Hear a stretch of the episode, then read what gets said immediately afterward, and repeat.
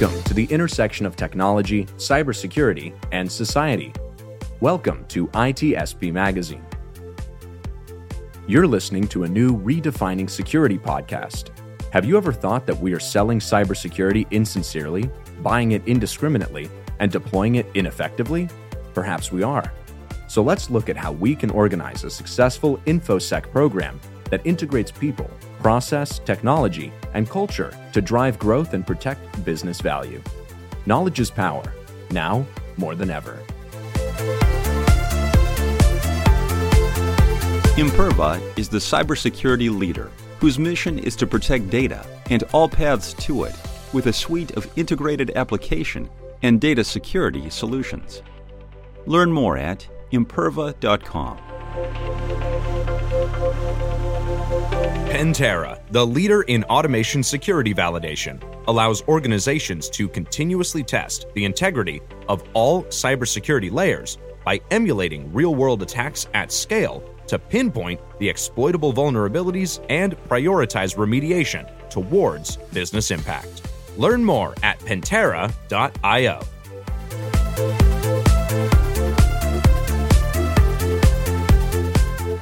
hello, everybody. You're very welcome to a new Redefining Cybersecurity podcast here on ITSP Magazine Podcast Network.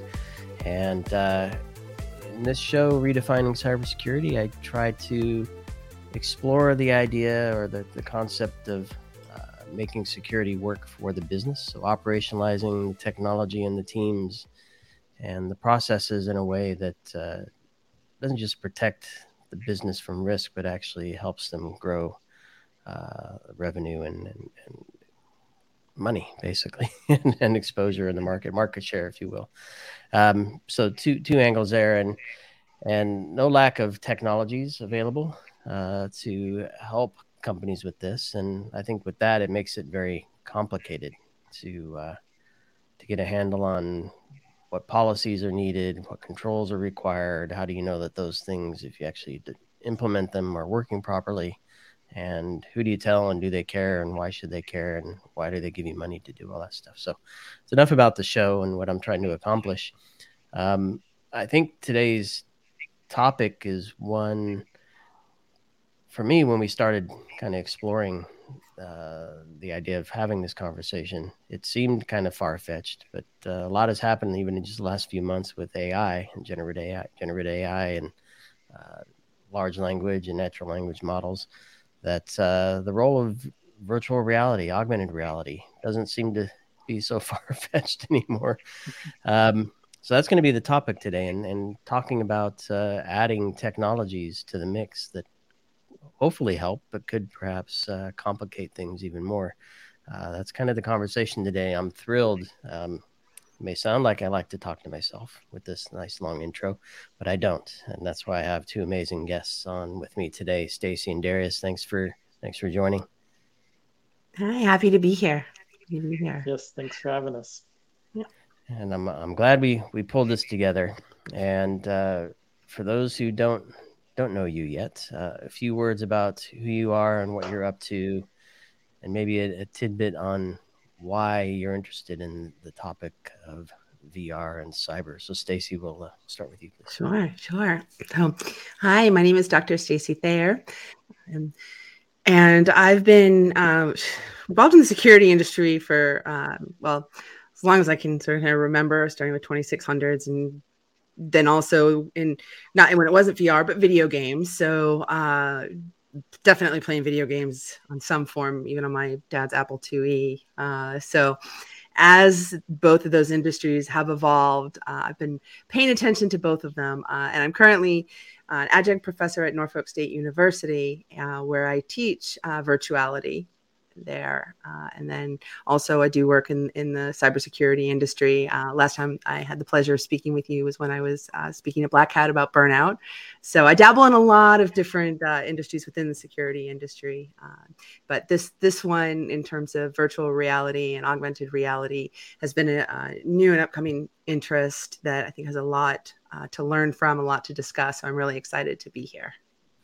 I'm so excited to uh, to pick your brain, and and you brought somebody with you to uh, to help us uh, round out the conversation. Uh, yes. Who, who's with you? So I had the honor of bringing with me Dr. Darius Hines Cross. Uh, he was he's been a student in a couple of my classes at NSU and uh, is absolutely outstanding. I, I was a student. I always look forward to reading his papers, and he's uh, has a background in security As I'll let him him discuss. And um, when he's in my virtuality class, and then this topic came up, and we talked about what Sean and I talked about. Okay, who's somebody who's also at the intersection of security and virtuality, and, and maybe had taken one of my classes. There was really Darius's name came right to mind. So I'm really excited to be able to have this opportunity with him. He's a very memorable student, great ideas and thoughts. Love it. Who's Darius? Darius, a few words if you wouldn't mind.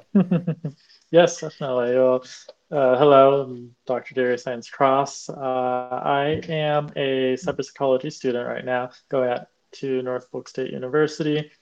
Uh, I am a cybersecurity professional. So, right now, I'm a security assigned expert in charge of uh, providing strategy and technical guidance to many of my clients, um, both in the finance space, DoD, Intel, et cetera. Uh, I am working towards a cyber psychology degree this because this program is so interesting this topic so discussing how humans interact with virtual environments how virtual reality intersects with cybersecurity issues and operations, offensive and defensive operations. So I'm very excited to be here and I look forward to the topics that we're going to discuss.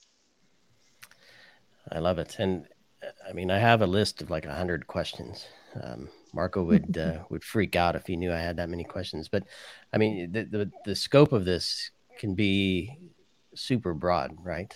Um, so I don't know how best to start or maybe a good place might be because I, I think for the the general person thinking about virtual reality and augmented reality they, they think metaverse like stuff and to your point early on stacy the, the gaming aspect of things mm-hmm. which may which could cross over certainly into business uh, gamifying activities and things like mm-hmm. that but are there maybe to start are there other industries where VR is playing a role in driving better operations for improved efficiencies, uh, less human error, for better uh, results from a human perspective, not burning them out. To your point about black your black hat talk, so maybe from each of you, an example of where it's being used in business today that we might then pull on those strings to to make the connection to where cyber can benefit as well. Sure.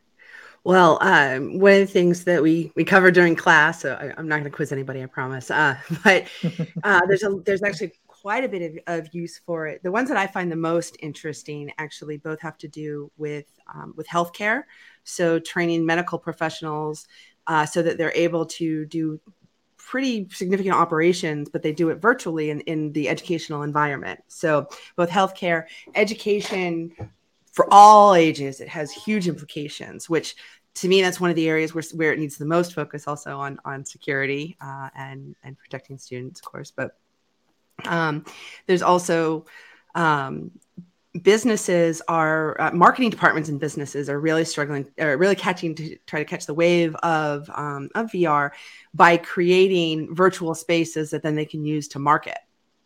Um, I had the advantage of going to um, HubSpot conference um, last September, and they had an amazing conversation about virtual reality and marketing, and it was amazing to hear the business applications and things in terms of how do you get users to engage in a world. I mean, and this is everything from um, it was a fast food restaurant chain and gamifying it, but um, then how are they having this with businesses? But then you've got then the the medical side and the instrumental side of what you can do. Let's say you have somebody with PTSD and you can work them through some of their greatest fears using virtual reality, using VR, and having them experience it. So, if you're somebody who's afraid of spiders, you put on that headset and now you see a spider crawling up your arm, right? I'm going to freak out still. I, I have not gone through that exposure therapy, but for somebody who's you know in the military there's incredible uses for vr in the military and in the government that are also being used and developed so really right now there's a lot of examples I think that we look to and say, okay, here's Meta and here and here's you know, we're putting on the headsets and Oculus and you know whatever. But when you really step back and look at you are creating an alternative world where the, the sky is the limit for a lot of people. And what does that mean? I mean, this is this then you're opening up to almost this wild, wild west of, the, of this virtual world. So I'll stop there uh, and hand it over to Darius. Sure. So uh, again, as Stacey had mentioned in one of our classes, virtuality, we were discussing healthcare, huge topic, being able to get that exposure therapy to individuals that uh, might not have access to go to a local therapist or might not have access to a system that they can bring to them for like spiders as an example or fear of heights like going out to a building going up to the top of it with your therapist.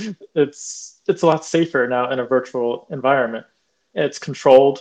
Uh, the scenarios can be created ahead of time. They can be tested and it provides a safer environment for uh, military to be able to work through the course of their ptsd etc uh, another field and this is kind of a mix between virtual reality as we also discuss you know augmented reality uh, as well. So getting to kind of that mixed uh, space mixed ar space where you have uh, companies i know one company uh, splunk uh, who i work for they have added AR uh, augmented reality to their platform. So now when a data data owner or data admin goes into a, their server center they can see the metrics of their servers through augmented reality versus having to log into each system, having to see what the temperature is of this rack versus a different rack. They can see all of those specs either through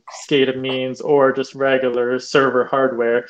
And that increases efficiencies, as you were talking about. It requires less time now to uh, less admins as well because you can now just basically cruise through your server city and get all the specs you need without needing to find those logs, go into each system. You see there's a problem, it pops up right away with an error. It, you can walk into your server room and if something is hot then it just shows red versus you trying to figure out okay which server is it where are we so there's a lot of interesting use cases for both virtual reality within the business world, medical field, uh, and of course education, because being able to do research online has changed the whole landscape of education. Being able to complete a master's, being able to complete a doctorate online and still get that same value add as if you were in person being able to attend virtual classes that give you hands-on keyboard still electrical engineering mechanical engineering where you can actually mess with devices through virtual means without having to go to a lab with expensive equipment and during very specific times because labs are always booked. And I, I definitely want to get into kind of what's possible in terms of what you see and how you might move around those kinds of things. But I want to stay. It would be naturally easy for me to get into the how, but I want to I want to talk about the what first for for another moment. In terms of what what's the what are the possibilities or maybe the objectives of virtual and augmented reality in the sense of providing an environment where somebody can see something, maybe witness something. You talked about in the the um, PTSD and and uh, and exposure therapy scenarios, experiencing and, and changing the way you experience something, perhaps. Um, so those are a few things that I pulled from the conversation thus far. What what's what's possible with AR and VR that we should really consider as potential benefits as we explore the world of cyber uh, with this technology there? Well, I think um, the first example that always comes to mind is uh, I can share a personal story, right? So, my parents, who are in their 80s, right, they love Paris. They can't really go to Paris anymore. I can I have a VR headset, pop that puppy on, and boom, they're in Paris. And what's interesting, when, and this could be a whole other topic, when you start picking apart what happens to the brain when you experience that immersion and that presence, and how as we evolve into better graphics and reality, and how much we can feel that we are in a place. And when you start thinking about people that either aren't able to travel um, whether or not you know if we start like now we offer laptops to kids in schools well let's say now we're couple years down the line we're offering vr headsets what if you're actually able to then imagine like here's something that was in the past here's something that could be in the future i mean it, it opens up worlds and i think that that begins to be a benefit where we begin to experience now it, it's crafted reality. So this is something that we have to be careful of because we can say, "Oh, wouldn't it be interesting to experience what it's like to lo- live in Nepal?"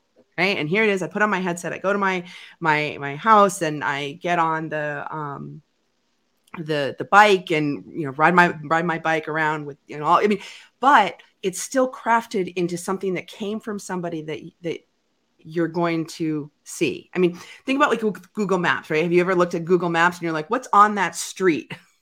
so I know when I'm going to be there. Oh, look, there's a subway. Okay. And there's this. And you look to see exactly what the building looks like. Well, that's just on a on a web on a website. Now imagine if we could do that and, and there it is, eh, but we're we're really in there. And for anybody who's ever read or or seen like Ready Player One, I mean, where it's an entire reality, but we're living, we're just in the chairs how far could that really go? Could that happen? Uh, and when I when I teach, I, I always wish um, a couple times, not every day, but a lot of times, where I could put on a, a headset and there's the there are the students. It's not convenient to go to a class. I've taught in person. I love I love interacting with the students, but sometimes when it's just through uh, when it, it's not when it's asynchronous, you do lose a lot of that person to person connection. Whereas could we actually have a virtual class environment that doesn't make us nauseous within 30 minutes and we can actually have the experience so to me it, it could go anywhere from just helping somebody who is maybe has physical challenges or can't leave their house see parts of the world they might never see to could it grow into something that's an entire alternate reality that becomes literally in this case a second life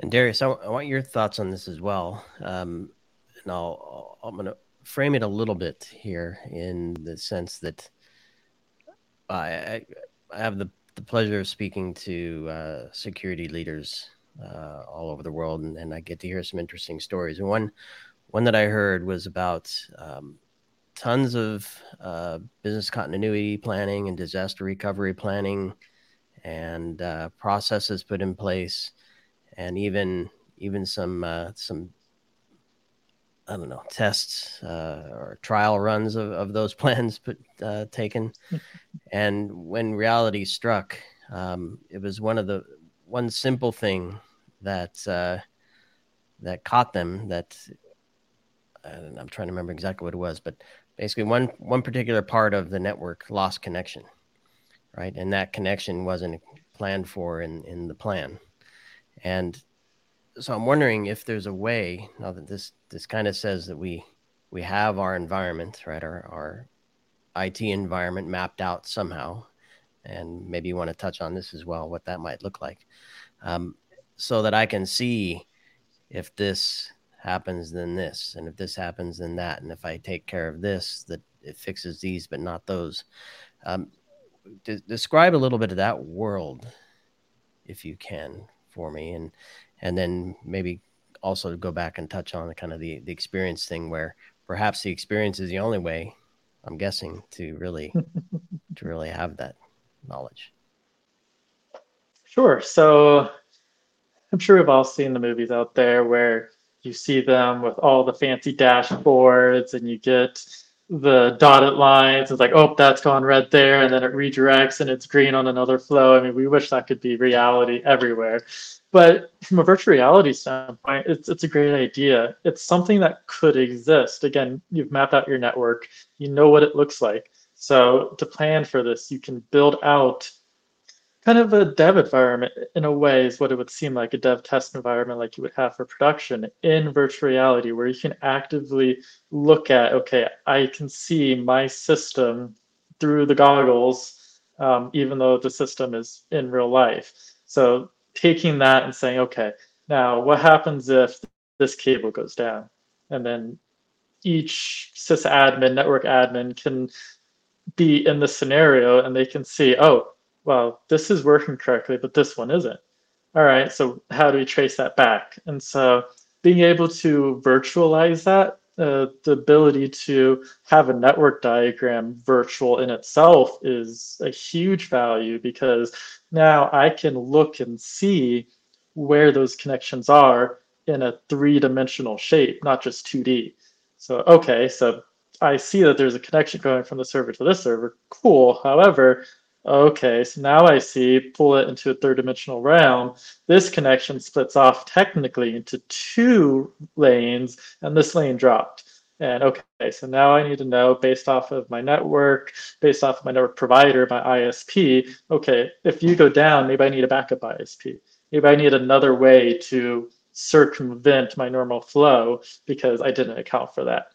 Business continuity, it's testing it. That's the one thing that never really happens because it's expensive. It's expensive to go from even a hot, hot uh, scenario where both sites are fully operational. It's expensive to cut over to that second site because you have personnel that needs to be switched out. You might have to get people on flights depending on how many people are at that secondary site.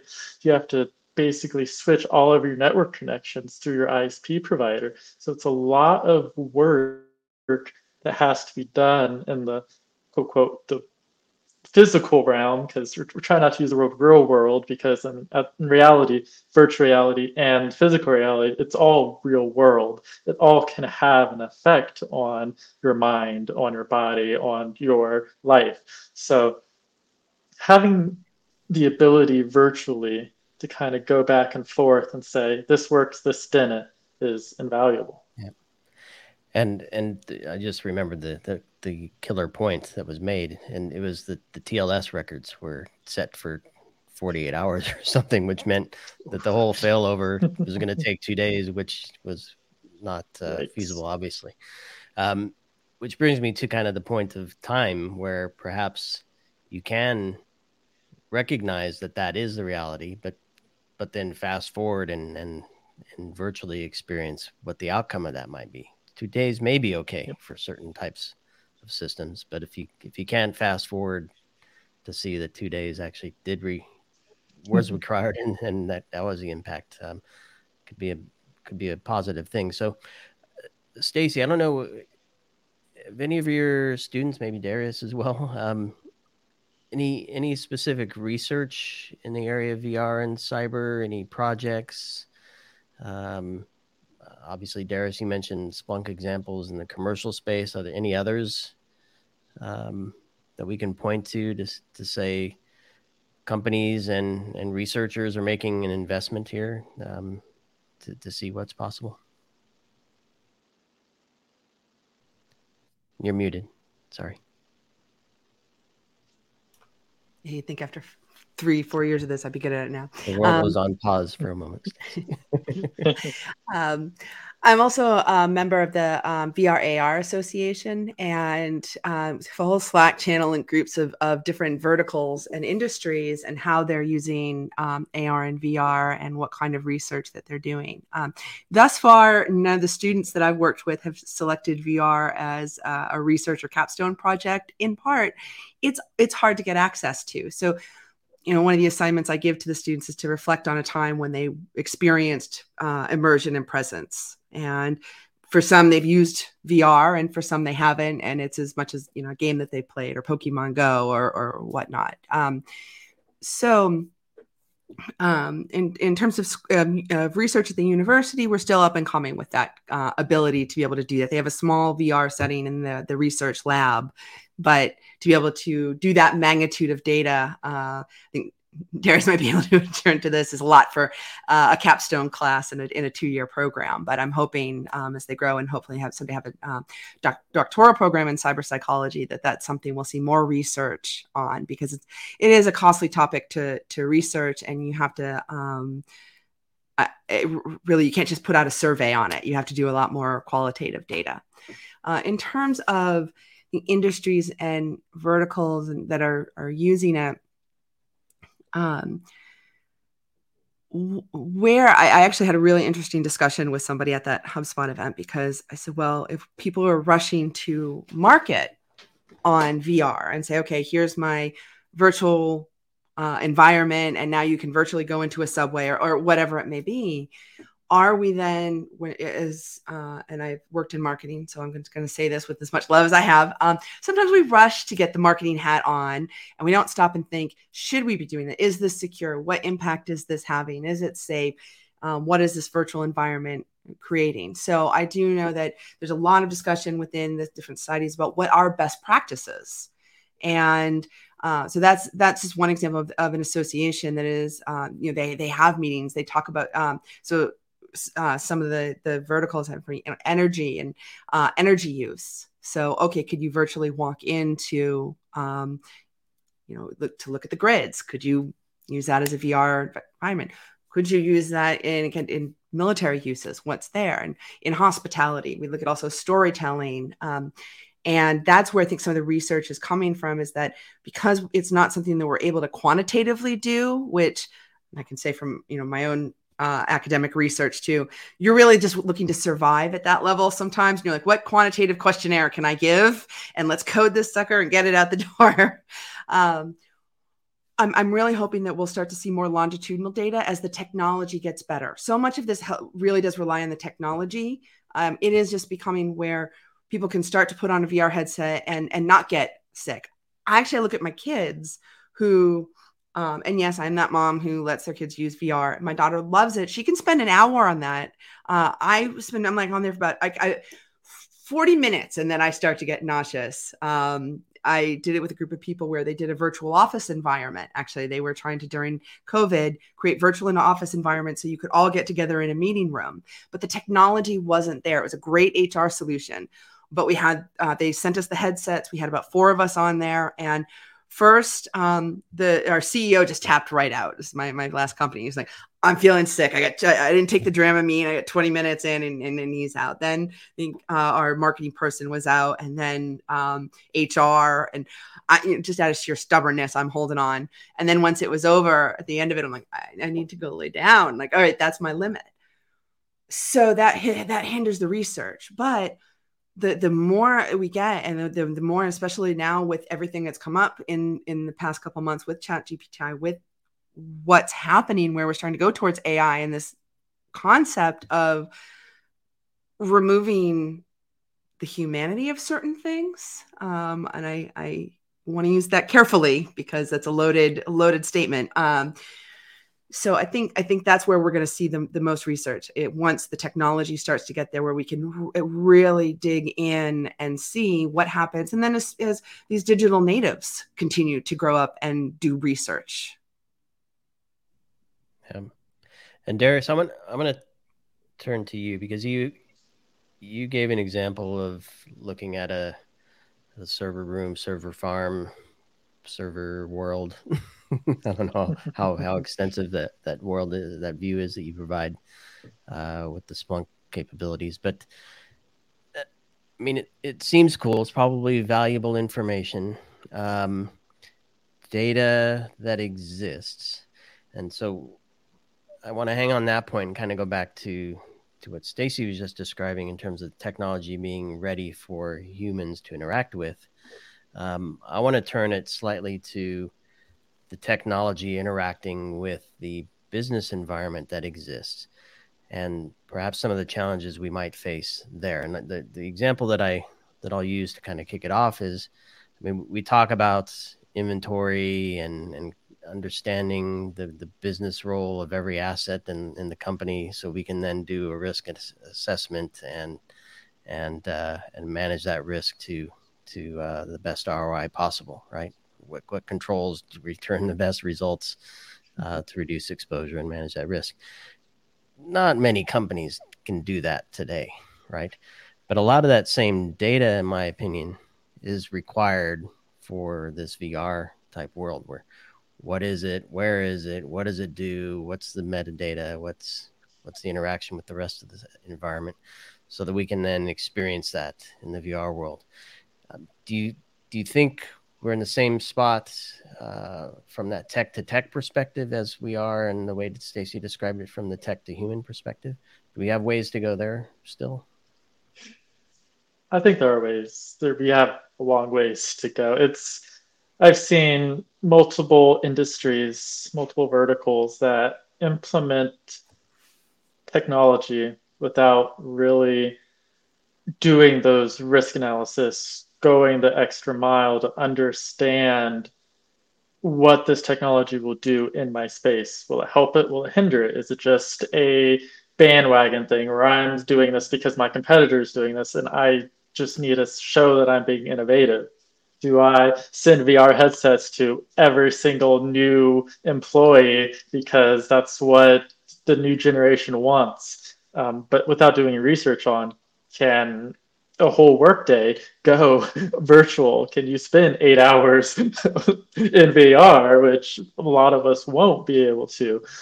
It's so my dissertation was on Internet of Things and how small and medium sized businesses were implementing these IoT devices without any concern for security. And so I see the same thing with virtuality.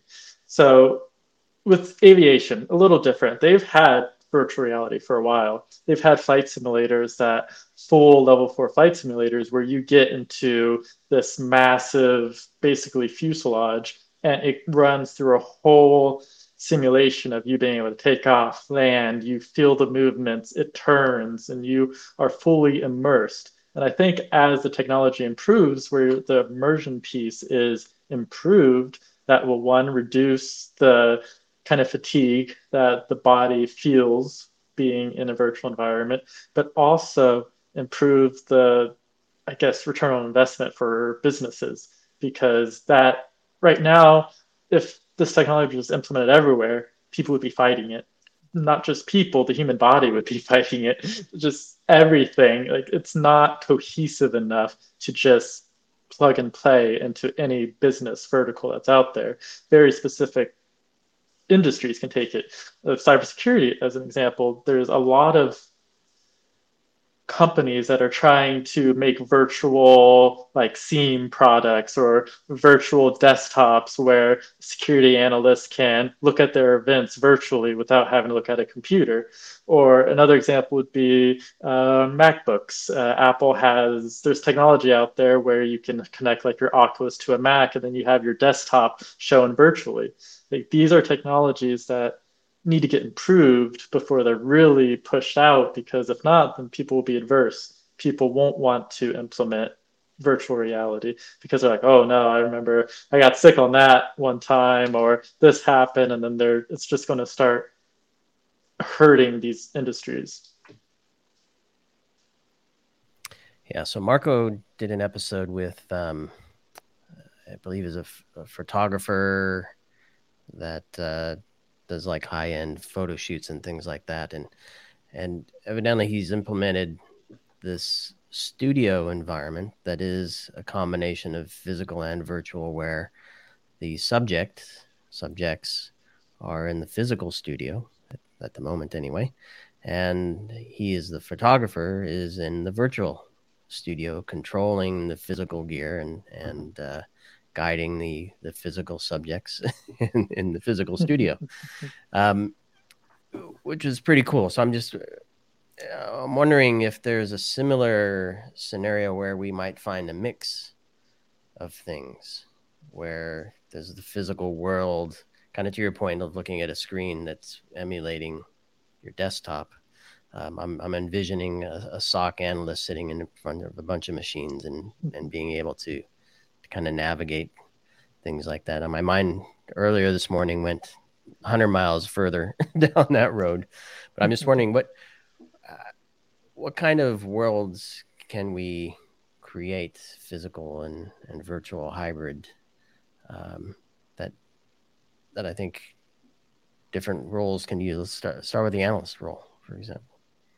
Sure. Yeah. Um, from an analyst perspective, you're sitting there either in a 24 7 shop um, or just a day shift shop, depending on what you're doing as an analyst. And yet you're charged with watching three, four different screens at a time. So if you transfer that virtually, now I can say, okay, I have a list of events here. I can simply touch that event with my virtual finger mouse and it open up okay the next series. So automation huge thing when it comes to cybersecurity operations. So if i can simply just interact naturally with my hands to open up these events to drag and drop it into my uh, IP finder if I need to search uh, where this IP exists, country, etc., or my threat intel platform because I want to pull specific threat intel. If I can start just nat- naturally in- interacting with this virtual environment,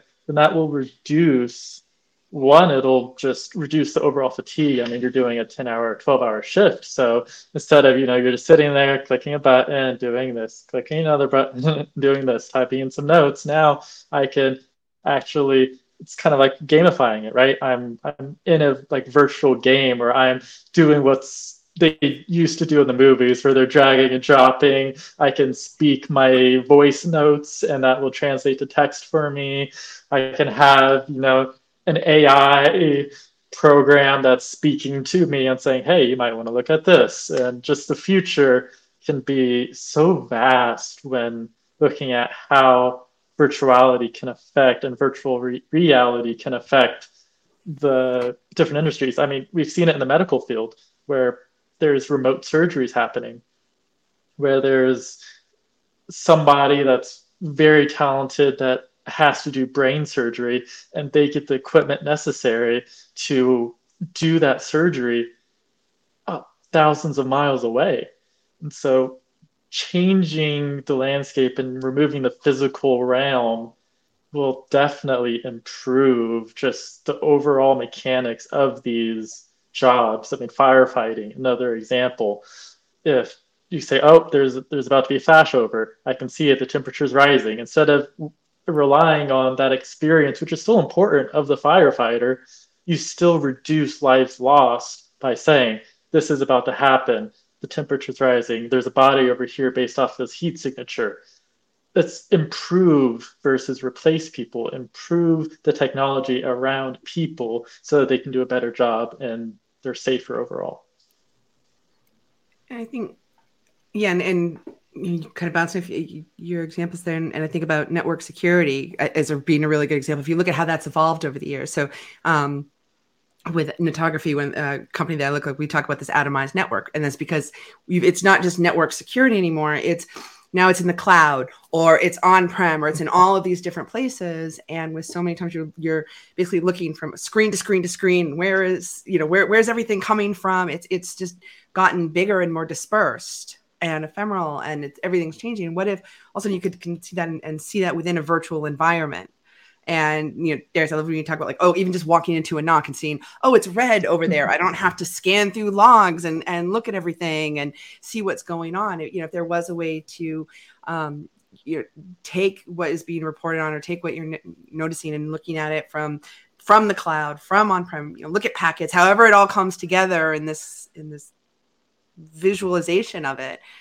But one of the things I think also is when we take something that's data or that's something that is um, quantitative, the notion of VR it is a very visual environment. I mean, that's really what we're relying on. Sure, we could get into how you can make it 4D and create smells and sounds and everything like that. But for a lot of these verticals, we have to think about how do we visualize them? What does a network look like? And how would we put that into a virtual reality that then you could put on a headset and, and be in? How do you immerse yourself into something if we don't maybe even know what it looks like? So it becomes a very abstract notion that we have to almost agree upon in order to say okay this is this is what doing network security looks like and, and what it would look like to look into my network or what it would look like to you know we know what it looks like to, to fly a plane so okay that's one of the, I think the advantages of why we've been able to have that um, that technology. But do we know what it's like to um, to to do these things? Could could we even have it where it's, it's I could put on my headset and ooh, now I know what a day in Sean's life looks like. and and really literally look at what it's like to go outside our, our own realities to another person's. And um, to me once we can agree on the technology and the perception and the view the vision it becomes limitless. And i, I want to take you further there stacy um, because it, two two roles within the organization that i think we we as security professionals have a hard time connecting with. That's the end user and the executive staff. And I'm wondering, to your point, can you look into my world and see what it's like? Um, I can see a, a role where VR says, here's your business environment, executive staff, and here's the security layer, excuse me, security layer on it in that world. Um, to show you what we did for you today. And guess oh. what? You can you can pull that world up anytime you like and see what's going on, right? Yep. Which business units are at risk, which ones are warm and hot, which ones are are flying great and in compliance. And then kind of flip it to the other end of the spectrum or where you have users that um, if we could show them the, the world that that email went to right when they mm-hmm. when they uh, when they said yes, I'll I'll reply with the credentials to uh, to transfer money on this uh, business email compromise uh, scam that I just uh, just received. Um, if we can visualize that for them as well. So, are there are there other I don't know if those are good or not, but are there other mm-hmm. examples where we can kind of make those connections where it might be a little more difficult to make those connections without VR?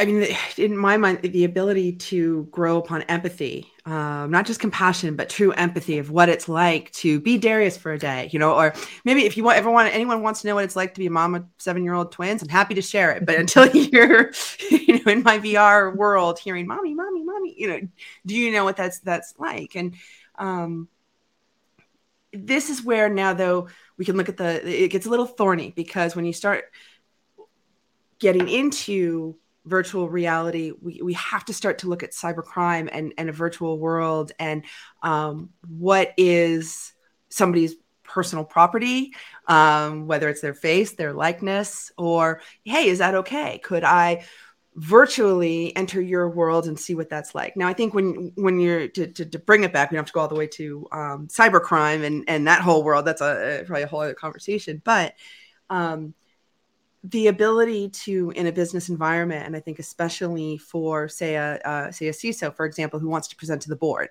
that's one of the number one complaints of, of reports from cisos now is that they're really having trouble getting board buy-in and executive buy-in. Well could they say here here's what it is that i do. Look at it. You know i know you may not speak the language you may not understand the technology but you're going to actually experience it. Could that get more buy-in? Could that get more understanding to where they can actually they can't use the language to immerse them in the world so then could they do it visually? And i think that they say that you know picture speaks a thousand words imagine what a vr environment could say. Yeah. Darius what about uh appsec and and uh, engineering and devsecops? Seems like another world where we can kind of paint paint a picture of what this app environment looks like and, and works like, right? Yeah, definitely. That's AppSec, uh, DevOps, both of those environments are, are critical and difficult to look at from a visual perspective if you don't know what you're looking at. So, for example, DevOps, DevSecOps, even, it's, it's bring security into this. So developers, they might not know what security does. Security doesn't know what developers do. And so you have a situation where developers bring in this application and say, hey, we're done, we have it. And then the security person's like, but it's there's a clear text password right there. Like I, I don't understand. And so being able to kind of cross support both of them by saying, okay, here's a visual representation of how I think this app should look and interact. And then security can say, okay, well, here's my visual representation on how it should be secured. this is my visual rep- representation on an attacker gaining access through this port for this purpose because you don't have authentication on that. And then the app developer, oh, well, I could just turn that off, or oh, I could just use certificate here. Like, well, great, do that. Uh, so showing them, having those visuals, and that's that's I mean that's probably part of the problem is taking that text, taking those thoughts, and making it visual, because that really is going to make or break this technology. Yeah. I'm I'm I'm certain none none of them will come from my uh, my lame ideas, but the, the number of business opportunities we we talked about today is, is, is countless, and I'm sure ten times that as well. So congratulations to all the folks listening that uh, have, a, have a, confirmation of a business idea or creation of a new one, uh, where you're making millions on uh, VR and cyber. Um, but in all seriousness, I mean, there, there's a lot of opportunity here. Um, I think we have sounds like we have ways to go in technology, both making it use uh, usable for people for extended periods of time, and we still have a lot of traditional uh, challenges in cyber, uh, just from collecting the data and having access to it, and from all over the place, and actually making sense of it before we can actually get there from the tech perspective as well. But I think once once those things start to un- unlock, um, tremendous amounts of potential here. Um, so that being said, it's probably hard for listeners to kind of take take any points here and say, "Oh, I'm I'm ready to go do this with with VR in my ops, uh, DevOps, uh, SecOps environment." Um, so instead of that, maybe some some advice from the two of you for where folks might look to better understand VR and at a broad scale, um, and how to maybe learn a little bit more about it in a way that they could then eventually be prepared when things do fly. Any resources or anything? Well, I think um, if you're really interested in seeing what's on the cusp, this um, there's a lot of groups and and discussions and um, so this part of this ARVR um, association, and then there's a lot of conferences and there's a lot of events that that take place. Um, there's the ones that I'm looking at, uh, even a storytelling forum, uh, healthcare forum, retail forum, and you know, who knows, maybe we can create a cybersecurity forum for VR. Um, and I think the fun exercise for anybody who's listening to this, if you had to stop and think about what is your job, if you had to draw a picture of your job, not you doing your job, no stick figures yet. Um, but if you had to visualize your job, what what would you make it look like? If you had to create a VR environment to share it, what would that look like? And to start playing around with that idea, so that when the technologies you know catch up or are released or wherever they're at right now, um, that you have an idea or a thought on that. Uh, are there are there prototyping tools for that? I mean, if I'm i talk about sure. security analytics and risk management, I can point yeah. people to Tableau, for example, to play around with. Um, yeah, I think right now, if, if I had to guess, um, when it is released, kind of like how all of a sudden ChatGPT just swooped in and boom, it was everywhere. Like as soon as we get a technology that, hey, okay, the virtual floodgates have opened, except I mean that literally now. How odd. Okay. um, that you will know. And then all of a sudden, much like we were talking like going to RSA this year, AI was the hot topic. VR could be the hot topic. And I think anybody that is working on that technology is is keeping it pretty close to the chest right now um, because it is the the notion of of VR and AR, specifically VR in this environment, would could really change the way that we do business and the way that we think about not only our jobs, not only the businesses, but each each other. And to me that's at the end of the day what it all comes down to is how are we communicating with each other and understanding either the technology but who's the who are we communicating that to and how are they hearing it and experiencing it? And i would say I, w- I would charge security professionals to not get blindsided not just ignore it until it becomes a problem. I mean look at ai we talked about it a lot because we can't not talk about it at this point. It's in our faces, and if you weren't prepared for it, you have to be prepared for it. Same with virtual reality. How are you going to secure that data? does securing voice data matter? Yes, because what if someone says their password during a Zoom call or says their password in the virtual environment? What if you create a business environment where people are talking to each other about trade secrets virtually? Okay, that needs to be secured. What about just the regular user? Uh, all those different services that are being offered for uh, playing, just even playing golf or playing a game. Like, okay, what information are you going to provide to this seemingly stranger that you're interacting with virtually? Yes, it might seem like you're best buds now because you're in a virtual environment and you all are just having fun and you feel like you have a real connection. But what if that's not the case? What if this is just somebody that is only trying to get your information? Oh, credit card information. Oh, where were you born again? Oh yeah, what's what's your mom's name? Things like that. Like just having that virtual interaction it's changing the landscape of what we should be concerned with. If you were just in a bar and somebody asked you what your mother's maiden name was, you'd be like, well, why should I tell you? But after hanging out with somebody virtually for even an hour, you could become best buds with them. Yeah, and it, it's easy to look at some of this stuff in a silo. I mean, we do that all the time in security and networking, right? so we, AR and VR separate from AI, separate from uh, the rest of the tech world. I mean, it's all coming together, right? Uh, let's be honest.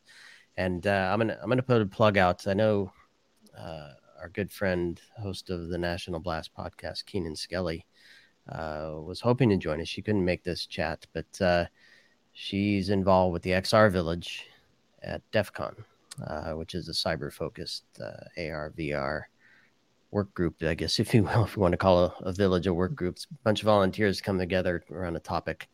Um, so if you happen to be going to Hacker Summer Camp, uh, DEF CON in, in Vegas in, in September or August, I should say, uh, hit up Keenan and the XR Village team. Um, well, if you think of other resources, um, you know, you'll have an opportunity to share those with me, and I'll put those in the show notes. And I think this is a topic that uh, I would encourage folks listening or or watching to uh, to comment on. Um, reply to the post on social media with ideas or questions, and I'll uh, I'll keep an eye out. Uh, we can keep the conversation going there because this this is one where it's not just about uh, how how best to connect a firewall to the cloud. Uh, and do do so operationally uh, wise, right? This is a topic that has a lot of uh, discussion uh, options here. So, Stacy and Darius, thank you so much for having this conversation with me. Tip of the iceberg, I think uh, many more down the line if you're up for it. And uh, for everybody listening, thanks for uh, thanks for joining us here again. Participate in the conversation, Uh, share, subscribe, all that good stuff, and uh, see you on the next Redefining Cybersecurity here on ITSP Magazine.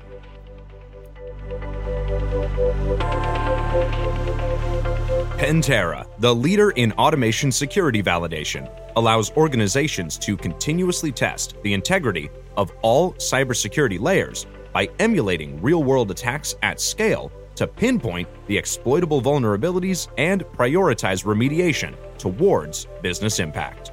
Learn more at Pentera.io.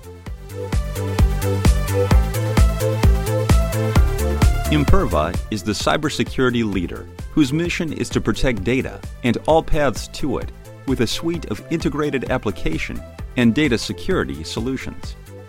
Learn more at imperva.com. We hope you enjoyed this episode of Redefining Security podcast. If you learned something new and this podcast made you think, then share itspmagazine.com with your friends, family, and colleagues.